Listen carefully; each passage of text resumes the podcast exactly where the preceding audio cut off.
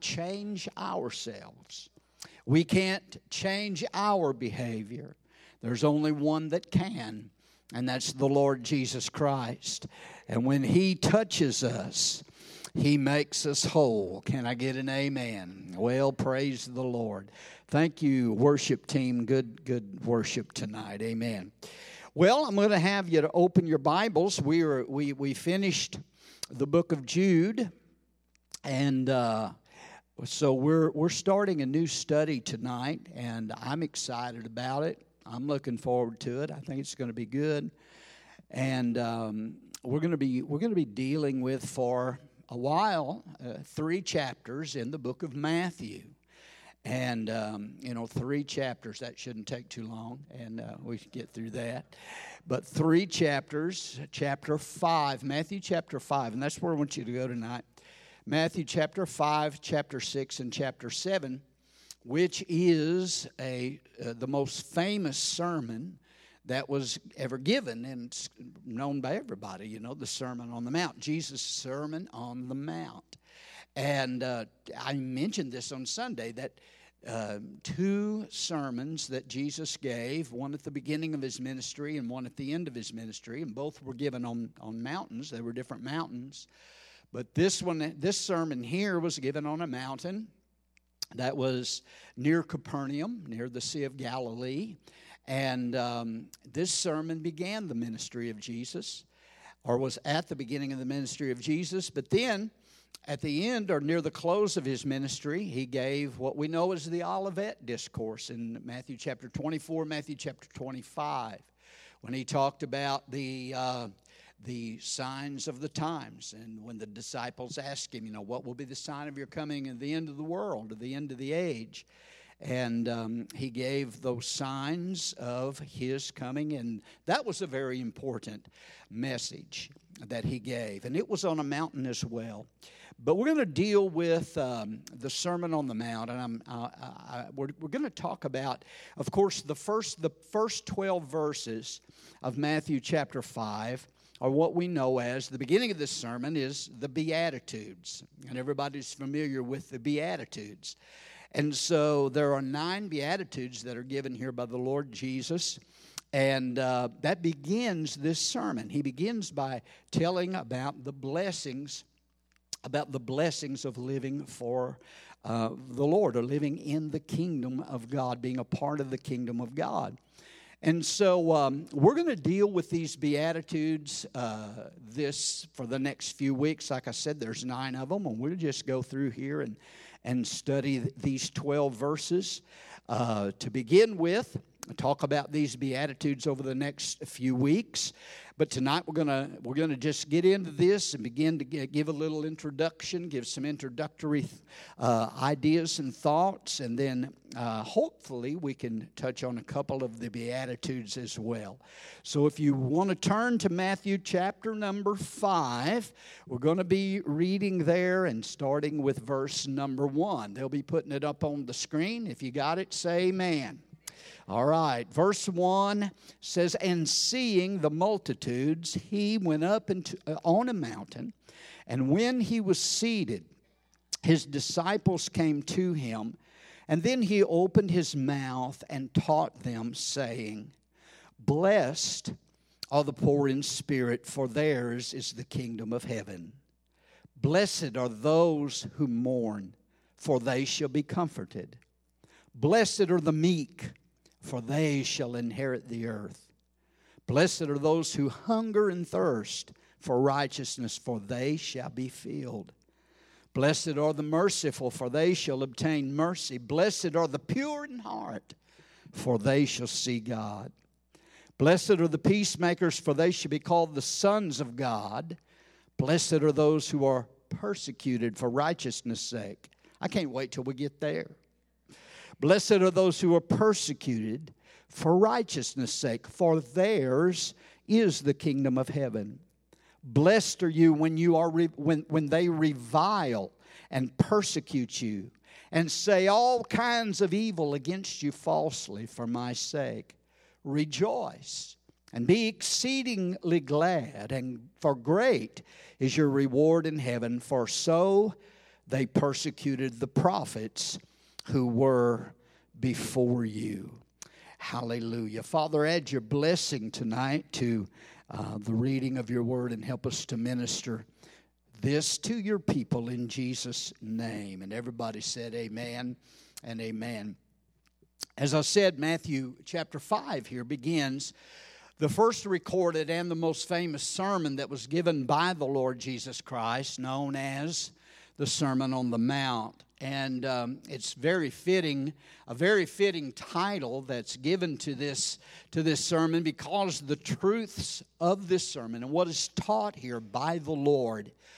If we follow this and, and we, we, we have these, these things that he says here um, produced in our life and we operate in this, uh, this sermon put into practice will elevate us to some mountain levels of spiritual growth. How many believe that? It'll bring us to a higher standard and a higher level of living for the Lord, for God, of godly living. We've been talking about spiritual growth on Sunday mornings, and it just seems like this is something that the Lord has, has got us a vein, a vein, I guess you would say, so to speak, that the Lord has got us in right now on talking about spiritual growth and maturity. And I'm, I believe it's very, very important to us as believers that we, that we do grow in grace, as Peter said, and in the knowledge of the Lord Jesus Christ. There are no pl- plateaus in spiritual maturity. Uh, when you stop growing, you go backwards. When you stop going forward, you go backwards when it comes to spiritual growth and development in the things of the Lord. So that's why it's very, very important for us to continue to go forward and to grow in the things of God. And so, in this Sermon on the Mount, the Sermon on the Mount tells saved people how to live and how to behave in their daily life. And I want you to get that. The Sermon on the Mount tells saved people. How many saved people we got? I believe you're probably saved. You wouldn't be here on Wednesday night. But uh, it teaches saved people how to live for God and how to behave in our daily lives. And what we see here in this in this beginnings of this sermon, in these beatitudes, what we see here are the patterns of the life of the Lord Jesus Himself. So if we emulate these, uh, these characteristics that are given in these Beatitudes here in Matthew chapter 5, we'll be emulating the life of the Lord Jesus Christ. This is all about living Christ like, being more like the Lord Jesus Christ. And I think we could all use a whole lot of teaching along those lines of being more Christ like. Amen? And so Jesus here addressed this sermon. When he gave this sermon on the Mount, and most of the time when you see pictures, if you see pictures of Jesus giving the sermon on the Mount, you've got Jesus there sitting there on the mountain, and you've got multitudes of people listening. But Jesus addressed this sermon. When he gave this sermon on the Mount, it was primarily given to his 12 disciples. There were others that came and there were other, others that were present, but the teachings in this Sermon on the Mount in chapter 5, 6, and 7, these teachings were for the subjects, uh, were for the subjects and those who were going to be and were a part of the kingdom of heaven. There, Jesus called his disciples there, and we'll see that in just a little bit. But in this Sermon on the Mount, he's, he's teaching and training his 12 disciples to prepare them and to get them ready for the ministry. This, this is not an evangelistic sermon that Jesus is giving here. There, there's nothing here in the Sermon on the Mount here, or especially in these Beatitudes that we're going to look at. There's nothing here about the plan of salvation. It doesn't tell us exactly how to be saved. But what it does do, it describes the characteristics of a life of those who already know the Lord, who are in the kingdom kingdom and who know the Lord Jesus Christ, those who are saved. So, in other words, tonight, if you and I know Jesus and we're saved, when we read these Beatitudes, these are characteristics that we should see emulating from our life. Amen. The more like Jesus we get and the more Christ like we get, uh, the more we will emulate these, these traits and these characteristics. So, you know, the unsaved, when you talk about somebody that's unregenerated, somebody that's never known, uh, been born again, doesn't know the Lord, the unsaved are not capable of applying these principles to their lives because they haven't been born again. I don't care who a person is, they can take these principles, these 12 verses, and say, well, if you live by these, then you'll go to heaven. The thing is, nobody can live by these that has not been first born again and got Jesus Christ living on the inside of them. How many, how many of you heard people saying, uh, you know, uh, I've heard it before. People would say, well, you know, I believe, when you ask somebody, well, what do you think it takes to go to heaven? What do you got to do to make heaven your home? And some people say, well, if you just keep the golden rule, I just believe in keeping the golden rule. Do unto others as you would have them do unto you, and just keep the golden rule. You know, the problem with that is that nobody can keep the golden rule if they're not saved. Come on, amen. If they're not born again. So that's the thing here that that that we we understand that he's giving these principles and this teaching to his disciples. And the beginning of this sermon, the beginning of this sermon, as I said, is called the Beatitudes. Someone called these Beatitudes the attitudes that ought to be.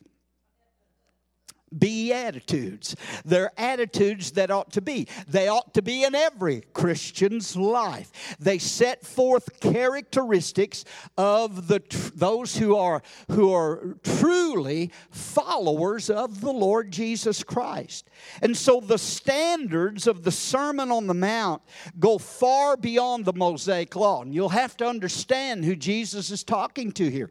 He's talking to and he's ministering to those who have come up under the Mosaic law, who were taught to keep the law of Moses and to, uh, you know, to be adherents to that. But the principles that Jesus gives and the standards that he gives, as we'll go through this, you'll see go far beyond the Mosaic law. You have people all the time that say, well, if you just keep the Ten Commandments, you'll go to heaven. And it's not about, ladies and gentlemen, it's not about keeping the Ten Commandments to go to heaven. Amen. Uh, uh, praise God. Because nobody throughout the Old Testament and all the history from the time of Mount Sinai all the way to, to, the time that Jesus died on Calvary, no one had ever kept those Ten Commandments. Amen. They had broken them. They had they had they had uh, failed God time and time again. And the only one that ever kept the Mosaic law and kept those commandments. As a matter of fact, was there 613 commandments altogether, but nobody was ever able to keep them except one man, and his name was Jesus. And when Jesus came, amen, he kept the law perfectly. He never offended in one way, he never missed it one time, he never failed in one way, but he kept the law perfectly. Can I get an amen? So it goes beyond the Mosaic law, and, and, and these, uh, these standards here and this teaching of the Sermon on the Mount demands not only righteous actions, but it demands righteous attitudes. And you'll find out through the Sermon on the Mount that Jesus, you know, later on, he said to them, You have been taught or you have heard uh, said of them of old time, you shall not kill or you shall not murder. Remember that? But then he goes on to say, But I say unto you that if you're angry with your brother uh, without a cause, you've, you've already, you're guilty of that. Amen? And if you hate your brother in your heart. So, so Jesus goes even farther than the Mosaic law into being uh, righteous in our attitudes, in our, in our demeanor. So it, it, it, it demands that men not only do that which is right, but the teachings of Jesus in the Sermon on the Mount demand that men and women be right. It's not about doing something good, it's not about doing this or doing that, it's about being right with the Lord. Come on, somebody. Amen. It's about who you are and what you have on the inside. And I'm going to tell you that the only way that we can do right, the only way that you can do right, every time I say that, I think of an old cartoon I used to see when I was a little boy, Dudley Do Right of the Mounties. Amen. but but the only way that you or I can do right and to live right and to do as we should do is that first of all we have to be right in our heart and the only way to be right is to know Jesus as our Lord and Savior. Amen. We cannot, nobody can, not one of us can live up to these divine standards in and of our own self, our own ability, no matter how much we want to or desire to. It's not in the flesh to do that. We must have supernatural power that will enable us to live this lifestyle that Jesus lays down here. Amen. And these are the teachings of the Lord Jesus Christ. So we need Him. We need to know Him, and we need Him on the inside of us to live these things out because it is only through the power of the Lord Jesus living on the inside of us that we can live this kind of a life. Conduct flows out of our character. Are you with me? Conduct, our conduct flows out of our character. And when an individual becomes saved and they are born again, there is a change in their character, and so there's a change in their behavior and in their conduct. Amen? That's good preaching right there. Praise God. Not because of who's doing it, because that's what the Bible teaches. There has to be a change of character and a change of behavior, and Jesus is the only one who can do that in our lives. Amen. Not following any religion. It's not about following some kind of creed. It's not about obeying some kind of a catechism. It's not any of those things. It's knowing personally Jesus Christ, that epignosis we talked about, uh, that Peter talked about in, in 2 Peter 1. It's knowing Him as Lord and Savior and having Him to develop His life on the inside of you and I.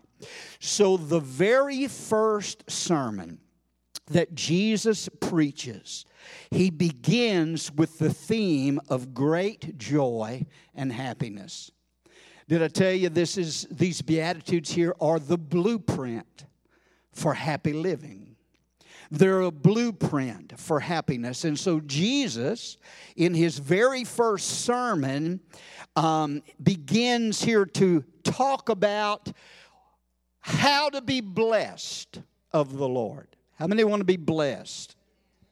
Amen. We hear a lot about the blessing, and so that's exactly what Jesus began here. He used the word blessed or blessed nine times here in this uh, in this these 12 verses in these beatitudes. And uh, over and over he said blessed are this one and blessed are these and blessed are these. So we we want to look at that word that that word blessed. What does that mean to be blessed I think we need to know because he used it nine times. But the word blessed there means fortunate. It means to be fortunate or to be uh, to be happy. Amen. I'm trying to find something here. I want to read to you. To means to be fortunate or to be happy. Um, I, every time I read these Beatitudes, and in reading and studying them this week, it, it brought to my remembrance Psalm 1. The very first psalm uh, is begins with that very word, blessed.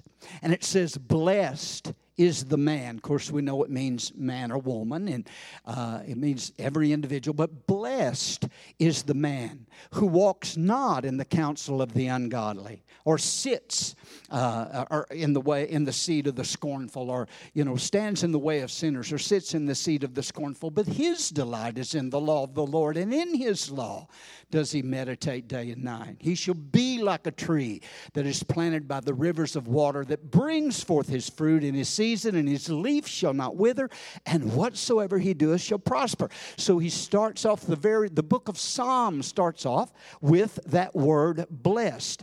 But it means to be fortunate or happy. And what I wanted to read was um, the Amplified translation. In the Amplified translation, uh, the amplified you know it's the amplified is more of a more of a commentary and that's what i use it for because the amplified puts in there the meanings of those greek words and amplifies the text. So you get an idea of what the greek words that were used there mean. And so let me read to you and they, they give the definition of this greek word blessed and they put it in the text here in the amplified in in in that third verse of matthew chapter 5 and let me read it to you the amplified says, blessed, happy, to be envied and spiritually prosperous with life joy and satisfaction in God's favor and salvation, regardless of, the, of their outward conditions. Man, hallelujah. That's that's a mouthful right there. Amen. That'd be hard to remember all that, but it's but it's blessed to be happy, to be envied, spiritually prosperous with life joy and satisfaction in God's favor and salvation regardless of their outward conditions. That's what it means to be blessed.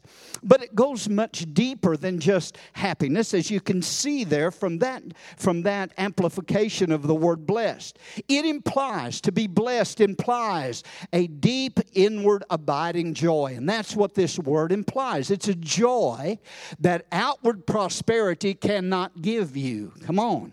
It's a joy that that that affliction and adversity and trials and troubles and problems that come your way cannot take away from you.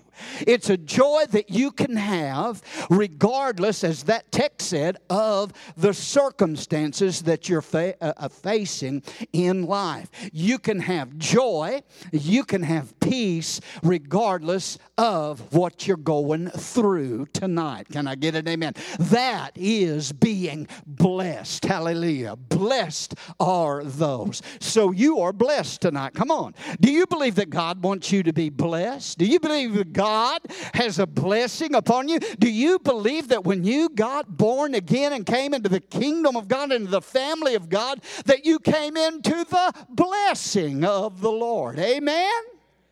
Oh, I'm blessed. Somebody, everybody, just say it. I'm blessed. Hallelujah. Blessed and highly favored in the Lord Jesus Christ. I, I, I, love Deuteronomy 28, man, because even in that old covenant, you know, God told them, He said, if you'll obey uh, my, my commandments, if you'll walk in my ways, if you'll keep my statutes, He said, I'm going to bless you. All these blessings will come on you and they will overtake you, and you will be blessed in the city, and you'll be blessed in the field, and blessed will be your basket, and blessed will be your storehouse, and everything you set your hand to, I will bless. Oh, hallelujah. I'll bless you coming in, and I'll bless you going out. Praise God. I, I, I saw, I wished I'd have bought it one time, but I saw a, a, a, a doormat, a doormat, and on one side it said blessed coming in, on the other side it said blessed going out. So it would just remind you that when you're coming home, you're blessed. When you're leaving for work, you're blessed. When you come in the house, you're blessed. When you go out, you're blessed. You're blessed in the city and you're blessed in the country. Hallelujah. Some people say, well, if I just had a change of location, it don't matter. Amen. If you know the Lord, if you're living for Him, you're in the blessed category. You're not cursed, but you are blessed in the Lord. Somebody ought to give Him praise tonight. Woo! Well, forgive me for preaching a little. I felt the preach come on me. Hallelujah. But, it, but, but, but, but affliction and adversity and trials and tribulations and tests and problems of life and whatever we may go through cannot take away this, this inward, deep peace and abiding joy, this happiness and abiding joy that comes from knowing the Lord. Now, you know, circumstances can cause happiness. The first three letters of happiness are H A P, hap. So that means that to be happy, just to be happy many times, depends upon what's happening in your life, right? If, if everything's happening, you know, that's good, you'll be happy. But if things are happening that are bad, you won't be happy. And we all get in that situation sometimes, amen? But what I'm talking about tonight and what Jesus is talking here about being blessed is this individual is not talking about anything that has to do with circumstances or what's going on in your life. What he's talking about is having that deep seated joy and that happiness and that peace on the inside of you, even in the midst of adverse circumstances or situations. Come on, you know, the children of Israel had a problem with that back in the wilderness wilderness, they had a problem with that. When things were going good, they were, they were playing the tambourine. When the dead Egyptians were floating up on the seashore, they were playing the tambourines and shouting. But when they go three days in the wilderness with no water and they come to the bitter, the bitter springs and, and uh, waters of Marah, then they're complaining. When, they, when God turns the water uh, sweet and they go down to uh, Elim, where there's uh, palm trees and oasis, they're having a good time. A little while later, they got in the water, they're complaining again. Somebody ought to help me tonight. but I don't know nobody here has that problem. But it's kind of like the ocean, you know. You've been on the ocean, you know, sometimes the surface of the ocean is very changeful. It can change, and it can change in, in a hurry. We found out on a cruise one time. Uh, you know, sometimes that, that, that ocean can be just like glass. I mean, it can just be uh, calm and it can be waveless, but then other times it's tossed by stormy winds. But no matter what's going on up on the top of that ocean. We we went to uh, uh, Ironton the other day on Monday, and when we passed, it was real. Was a windy Monday? Y'all notice the wind? We passed by Lake Hannah out there. Lake Hannah was white capping. I mean, uh, there was some, you know, some turmoil and turbulence going on, and that happens in the ocean. But no matter what's going on on the on the surface of the ocean, deep down below the surface, there's continual, consistent rest and peace and silence. Everything's nice and calm and quiet down there, and that's the way that it can be, and that the Lord wants it to be for the believer, for the Christian. When storms are raging all around, on the inside, there can be calm and peace. Jesus experienced that in the storm on the boat when he was asleep and the disciples were having a fit. But Jesus was asleep. So human happiness is dependent on circumstances, but Jesus gives inward contentedness that is not affected by the circumstances. And so, this is a reality, folks, that only believers who have the Holy Spirit living and dwelling in them know. Jesus wants us to have fullness of joy. Amen? Blessed, to be envied, fortunate, happy is this individual that knows the Lord and lives this lifestyle. He said he wanted our joy to be full. And folks, it's a joy and it's a peace and it's a blessedness that the world cannot give and the world cannot take away. And these beatitudes that Jesus gives here are not just simple statements. They are exclamations of reality. What he says here concerning these, these individuals, these are exclamations of reality that are to be a reality in our life. They're not prophecies of some future bliss. Oh, I know we'll have all these things when we get to heaven. We sing about that. I'm looking forward to going to heaven. I know when we get there, there'll be no sickness, there'll be no sorrow, there'll be no pain, there'll be no doctors and uh, hospitals and, and cemeteries and all of that and mortuary. There'll be none of that. We're going to escape all those things. But I'm going to tell you, you don't have to wait to get to heaven to enjoy the blessings and the benefits of God's peace and joy and, and, and provision in your life right now. Come on, amen?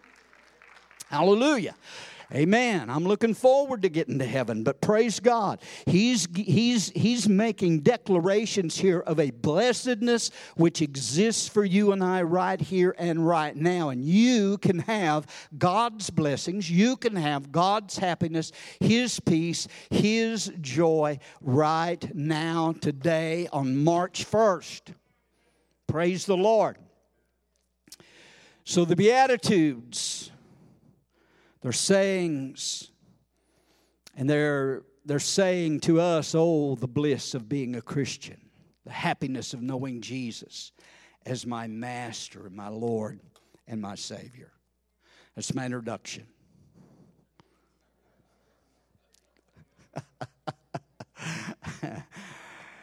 Verse 1, he said, And seeing the multitudes, he went up on a mountain. You don't mind if we don't get in a hurry and rush through these, do you? I mean, we've got to the rapture. Praise God. He went up on a mountain, and when he was seated, notice this, his disciples came to him. And then he opened his mouth and taught them. Taught who?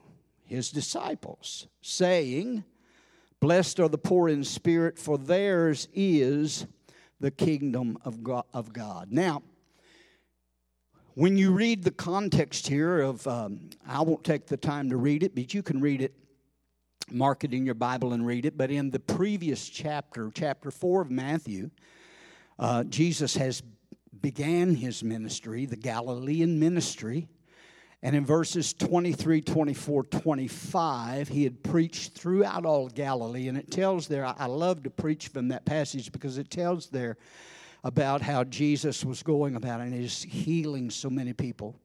There were so many healings and miracles that were taking place. And the people, when they, when they, they, they were bringing sick folks to him from everywhere, from Syria and from all areas, Decapolis and the areas around about when they heard of this and, and learned about this amazing new preacher, young preacher, that had healing power, they sought him and they followed him. And, and great, not just crowds, not just a multitude, but it said that great multitudes followed him. Oh, my.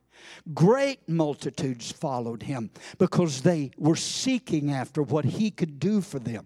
They wanted to hear him, they wanted him to touch them. They needed ministering to, they needed healing. Do you know there's a lot of people out here in this world today that needs exactly what Jesus has for them, that needs exactly what the church has for them. Amen. We need we need that's why we need Jesus in the church and the power of the Lord present present in the church that will still save and heal and deliver and break yokes and loose people from their bondages of sin. Amen? It's not enough just to come together and have a church service or have a meeting. We need Jesus to be in our church and in our midst. Come on, amen? Hallelujah. So the sermon here was given to the disciples. It said that, that, that when he saw these multitudes and they were coming in groves, that he went up. Jesus goes up into a mountain. He sits, he, he sits down, and it said that his disciples came to him. And he opened his mouth and began to teach his disciples. A little later on in the Sermon on the Mount, uh, more people did come to that, and, and he addressed them as well. But right now, he's teaching his disciples. He's teaching them about the kingdom and kingdom life and how to live and how, they, how they're going to have to live to deal with the ministry that he's calling them to. These are the men that are going to, to be the nucleus of this new church that's going to be birthed in three and a half years on the day of Pentecost. And he's training them and teaching them. And these are the initial things that he taught them. Amen. So he's, he's directing this teaching to the 12. That's an unknown mountain, somewhere near Capernaum. We don't know exactly what mountain it was, but it was there near Capernaum. And he sits down and teaches the people. He's not teaching them a fiery sermon, but he just he sits down on the side of the mountain as the rabbis did at that time, and he teaches them and opens his mouth and begins to teach them. And he says, Blessed are the poor in spirit, for theirs is the kingdom of God. This is the first beatitude. Blessed are the poor in spirit. What does he mean? About what does he mean by that? Who are the poor in spirit? What does it mean? I want to know what it means to be poor in spirit because I want that blessing. Come on, amen.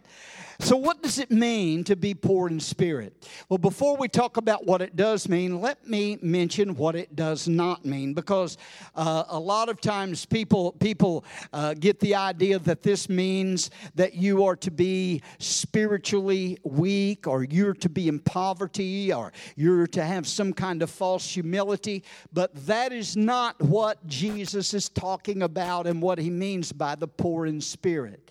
Some say, well, this this means means to be poor in spirit means that you are spiritually weak and you'll be blessed if you're spiritually weak. Well, that doesn't even make sense. Amen. Spiritual weakness and deadness, saints, are, uh, that's not a blessing.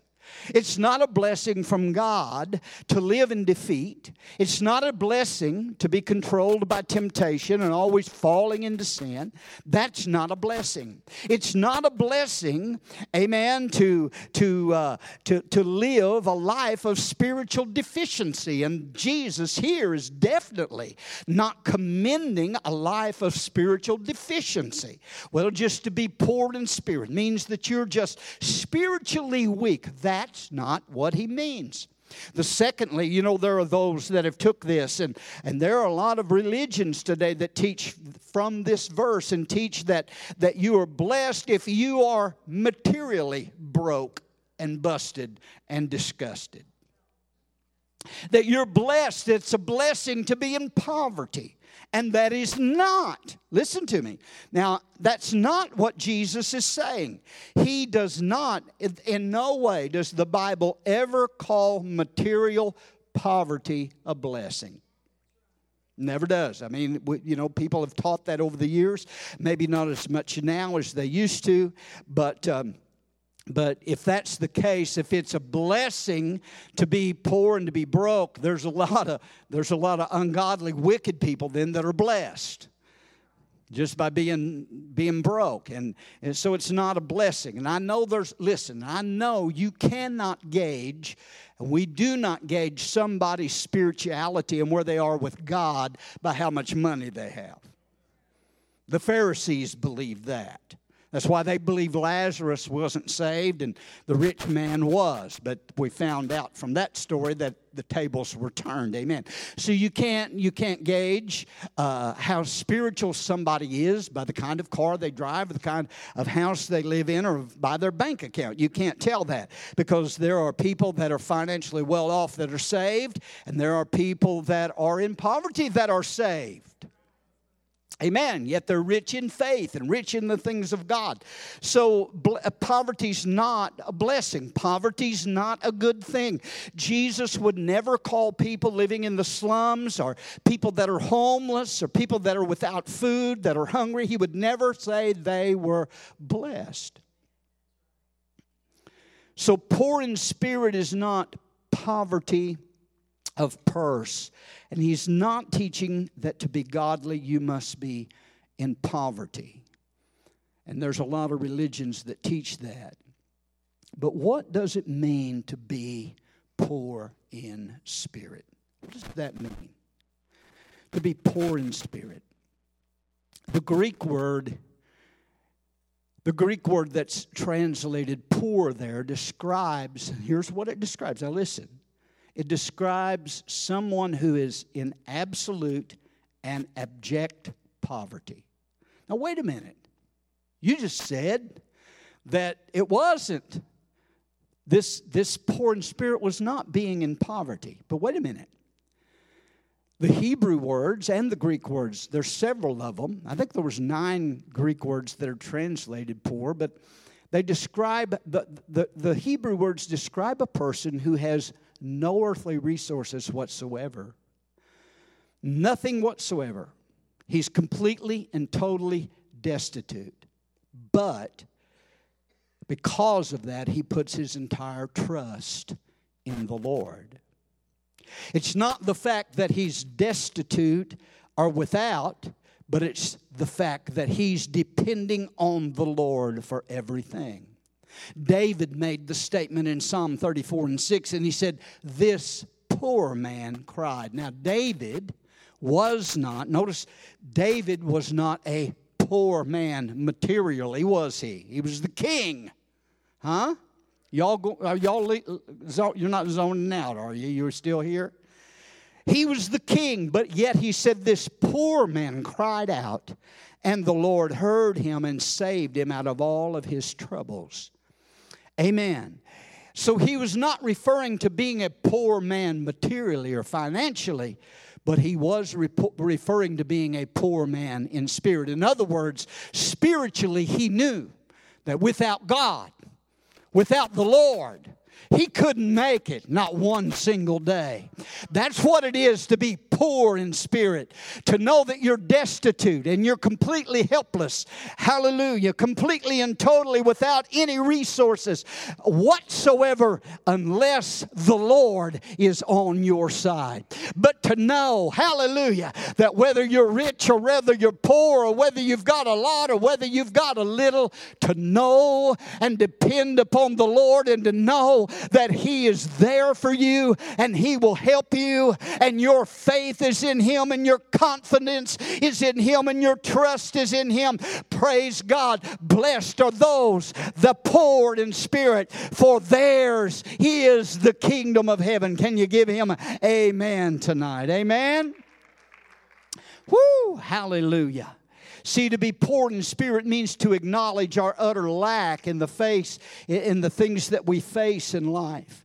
And, and, and, and, and uh, you know, the things that we, that we face uh, apart from God. It's to acknowledge that the real blessings of life and eternity come only from a right relationship with God.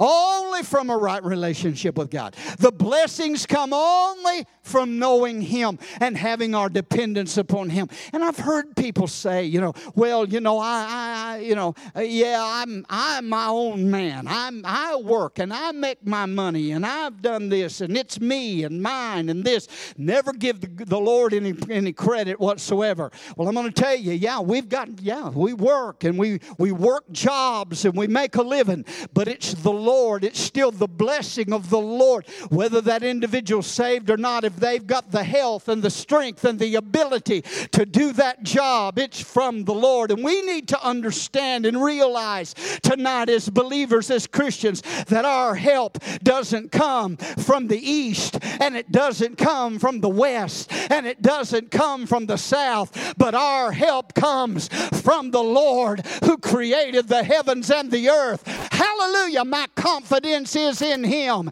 Doesn't matter if all my bills are paid and I've got money in the bank, I'm trusting in Him. Hallelujah. I'm still trusting in Him. Some people only want to trust Him when they're broke, some people only want to trust Him when they're in need. But I'm telling you, the poor in spirit trust Him every single day of their life, and they know that without the Lord, they cannot make it one single day. I'm poor in spirit, depending upon the Lord, because without Him, I am destitute. Woo! Hallelujah. Oh, praise God. Praise God. I feel good tonight. Amen. Our, our entire trust, complete trust, we realize His own, our own helplessness. And our trust is in the Lord. There's a, an old Southern gospel song came to my mind today when I was studying. I haven't heard it in a long time, but it's uh, you. Probably, some of y'all may know it. Some of y'all may not like Southern gospel music. I do. But there's a song that says, I can't even walk without him holding my hand. How many's familiar with that? Amen. That, that one of that second verse of that song says, I thought I could do a lot on my own. I thought I could make it all day long. I thought of myself as a mighty big man, but Lord, I can't even walk without you holding my hand. And the chorus says, Oh Lord, I can't even walk without you holding my hand. The mountain's too high and the valley's too wide. It's down on my knees is where I learn to stand because I can't even walk without you holding my hand. See, that's being poor in spirit. That's having that attitude and that trust and that confidence in the Lord that without Him you cannot make it. Amen. Woo! Hallelujah. I'm about to shout. Amen. I tell the Lord that every day. And I know He knows that. But I still tell it to him every day, Lord, I can't make it without you. I need you today. And then I, I say, I'm glad that you're with me. I thank you that the Holy Ghost lives in me. And Lord, I'm not dependent on my own strength, and I'm not putting any confidence in my own, own ability or in my flesh, but I'm putting my trust today in you. Lord, today, this is a good prayer to pray, ladies and gentlemen. Today, I'm giving you this day. Lord, give me your wisdom, give me your guidance, give me your direction. Speak to me through your word. Lead me, Holy Ghost, because I can't even walk one step unless you're holding my hand. Lead me in the paths of righteousness for your name's sake. Praise God. I need Him every hour of every day of my life. Come on, amen. Give Him praise.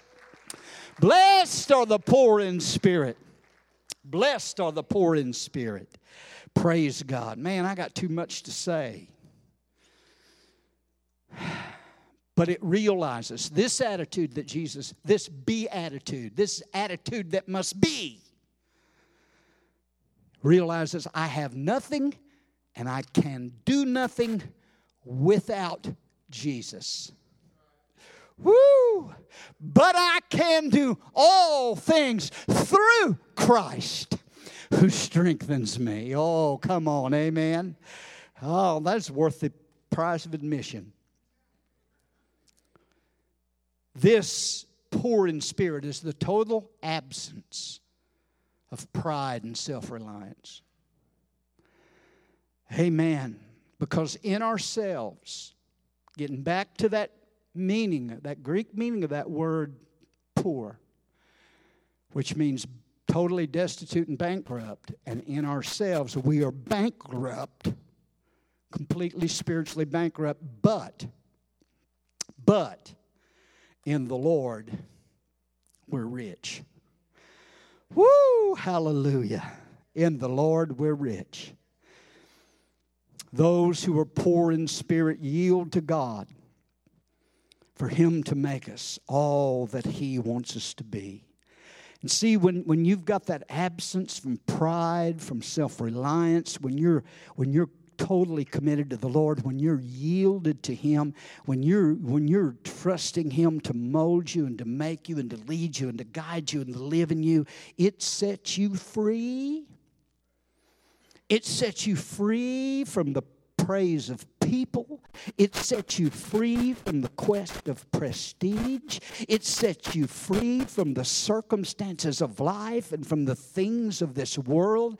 If you need nothing but God, no one can be a threat to you.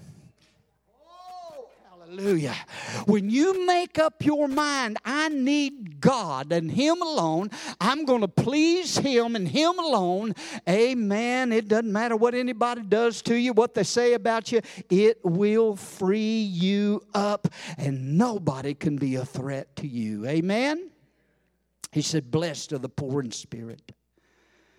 Blessed are the poor in spirit. Let me read Isaiah 50.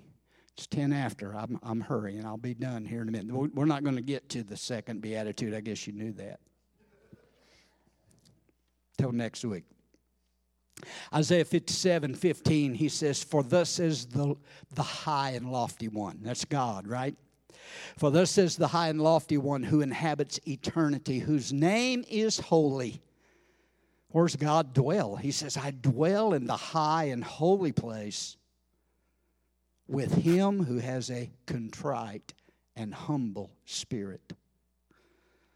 Where does God dwell? With him who has, he's talking about being poor in spirit, who has a contrite and humble spirit to revive the spirit of the humble and to revive the heart of the contrite ones. How many want him to revive your spirit? He, he resists the proud. Isn't that what James said? That God resists the proud, but He gives grace to the humble. And to the humble, He said He would revive the spirit of the humble and revive the heart of the contrite ones. So, listen, we are talking about revival. We're talking about revival, having a revival in this church, not just calling in a preacher. Not, no, that's not what I'm talking about. I'm talking about a spirit of revival, a personal revival in each and every one of our hearts and lives. Where does that come from? Right here, he said he would revive the heart of those who are contrite, those who are humble before him, those who realize they need him more than they need anything else. And so he says, Blessed are the poor in spirit, for here's the reward for theirs is the kingdom of heaven. Woo! Hallelujah. Amen. God is preparing a kingdom. But that doesn't alter the fact that the kingdom now belongs to us. And I'm not preaching dominionism or kingdom now theology, but to the poor, the poor in spirit, theirs is the kingdom of God. You are a part of the kingdom of God, the kingdom of heaven on earth right now.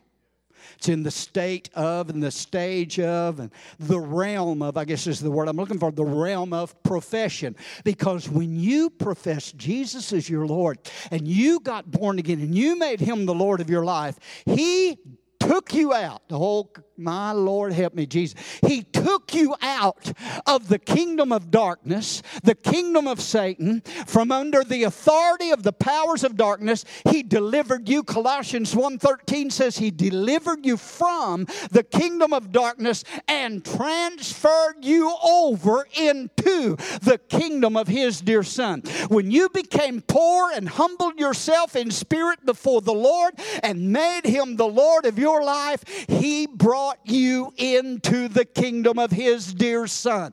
You're a part of that kingdom now. You're enjoying the blessings of that kingdom in this life, in your life today. Come on, amen? But there is more to this kingdom that is to come, and we're still praying, Your kingdom come uh, and your will be done in earth as it is in heaven. And when Jesus comes back at his second advent, he will set up his earthly kingdom, and we will just move from the realm of profession in this spiritual kingdom of God into the real, literal kingdom of God because we have been poor in spirit and given ourselves over to him Amen. And we are part of the kingdom of God. Amen. It's kind of like when you buy a new car. or order a new car. Like Corey and Katie did here a couple years ago. They wanted to get a car. My son did that here a couple years ago. He ordered a new Toyota Tundra. Well, I didn't think he's ever going to get it because they're waiting for chips from Taiwan or somewhere. Amen. But he ordered that new truck, and it took him a while before he actually possessed it or drove it. But all the time he was waiting, he still had a truck. It belonged to him, it was his, but he just hadn't gotten full possession of it yet. Amen? He was waiting. The kingdom is ours. We're a part of his kingdom, but we just hadn't got full possession of it yet. But oh, one of these days, praise God, we're, right now we've got a right now we've got the earnest of our inheritance, just a portion of our inheritance, just a down payment. An earnest money is a down payment. You put earnest money down on the house to hold it. It's your down payment. And He has put, He sealed us with the Holy Spirit of promise. Amen. Which is the earnest of our inheritance. It's the down payment. Amen. That says that the rest is on the way. Hallelujah. Every time, what I'm feeling right here tonight, I'm feeling the Holy Spirit. And every time I feel His presence, feel His Spirit, worship Him, and He gives me that assurance on the inside. That is His seal letting me know that the best best is yet to come. Hallelujah. That's just a down payment of what He has for me. You and I are in His kingdom tonight, but that's just a down payment of what we're going to have when the trumpet sounds. Oh, hallelujah. This old mortal body will put on incorruption and immortality and receive that glorified body. I can't wait until we see the fullness of the literal kingdom of God manifested in our lives and in this earth. Woo, hallelujah. Praise God. Blessed, that's why he said, blessed are the poor in spirit, for theirs is the kingdom of heaven. Oh, hallelujah. I've got to quit. Praise God. Father, thank you tonight for these great and precious promises that you've given us. Thank you, Lord, for we know that the kingdoms of this world will soon fall. Every one of them. Not one of the kingdoms of this world will last, but oh, your eternal kingdom will last forever. We thank you tonight for your precious word. And we thank you that you've brought us into your kingdom to be your sons and daughters, part of the family of God. Bless your people tonight. Bless your church in a special way. In Jesus' name. And everybody said, Amen.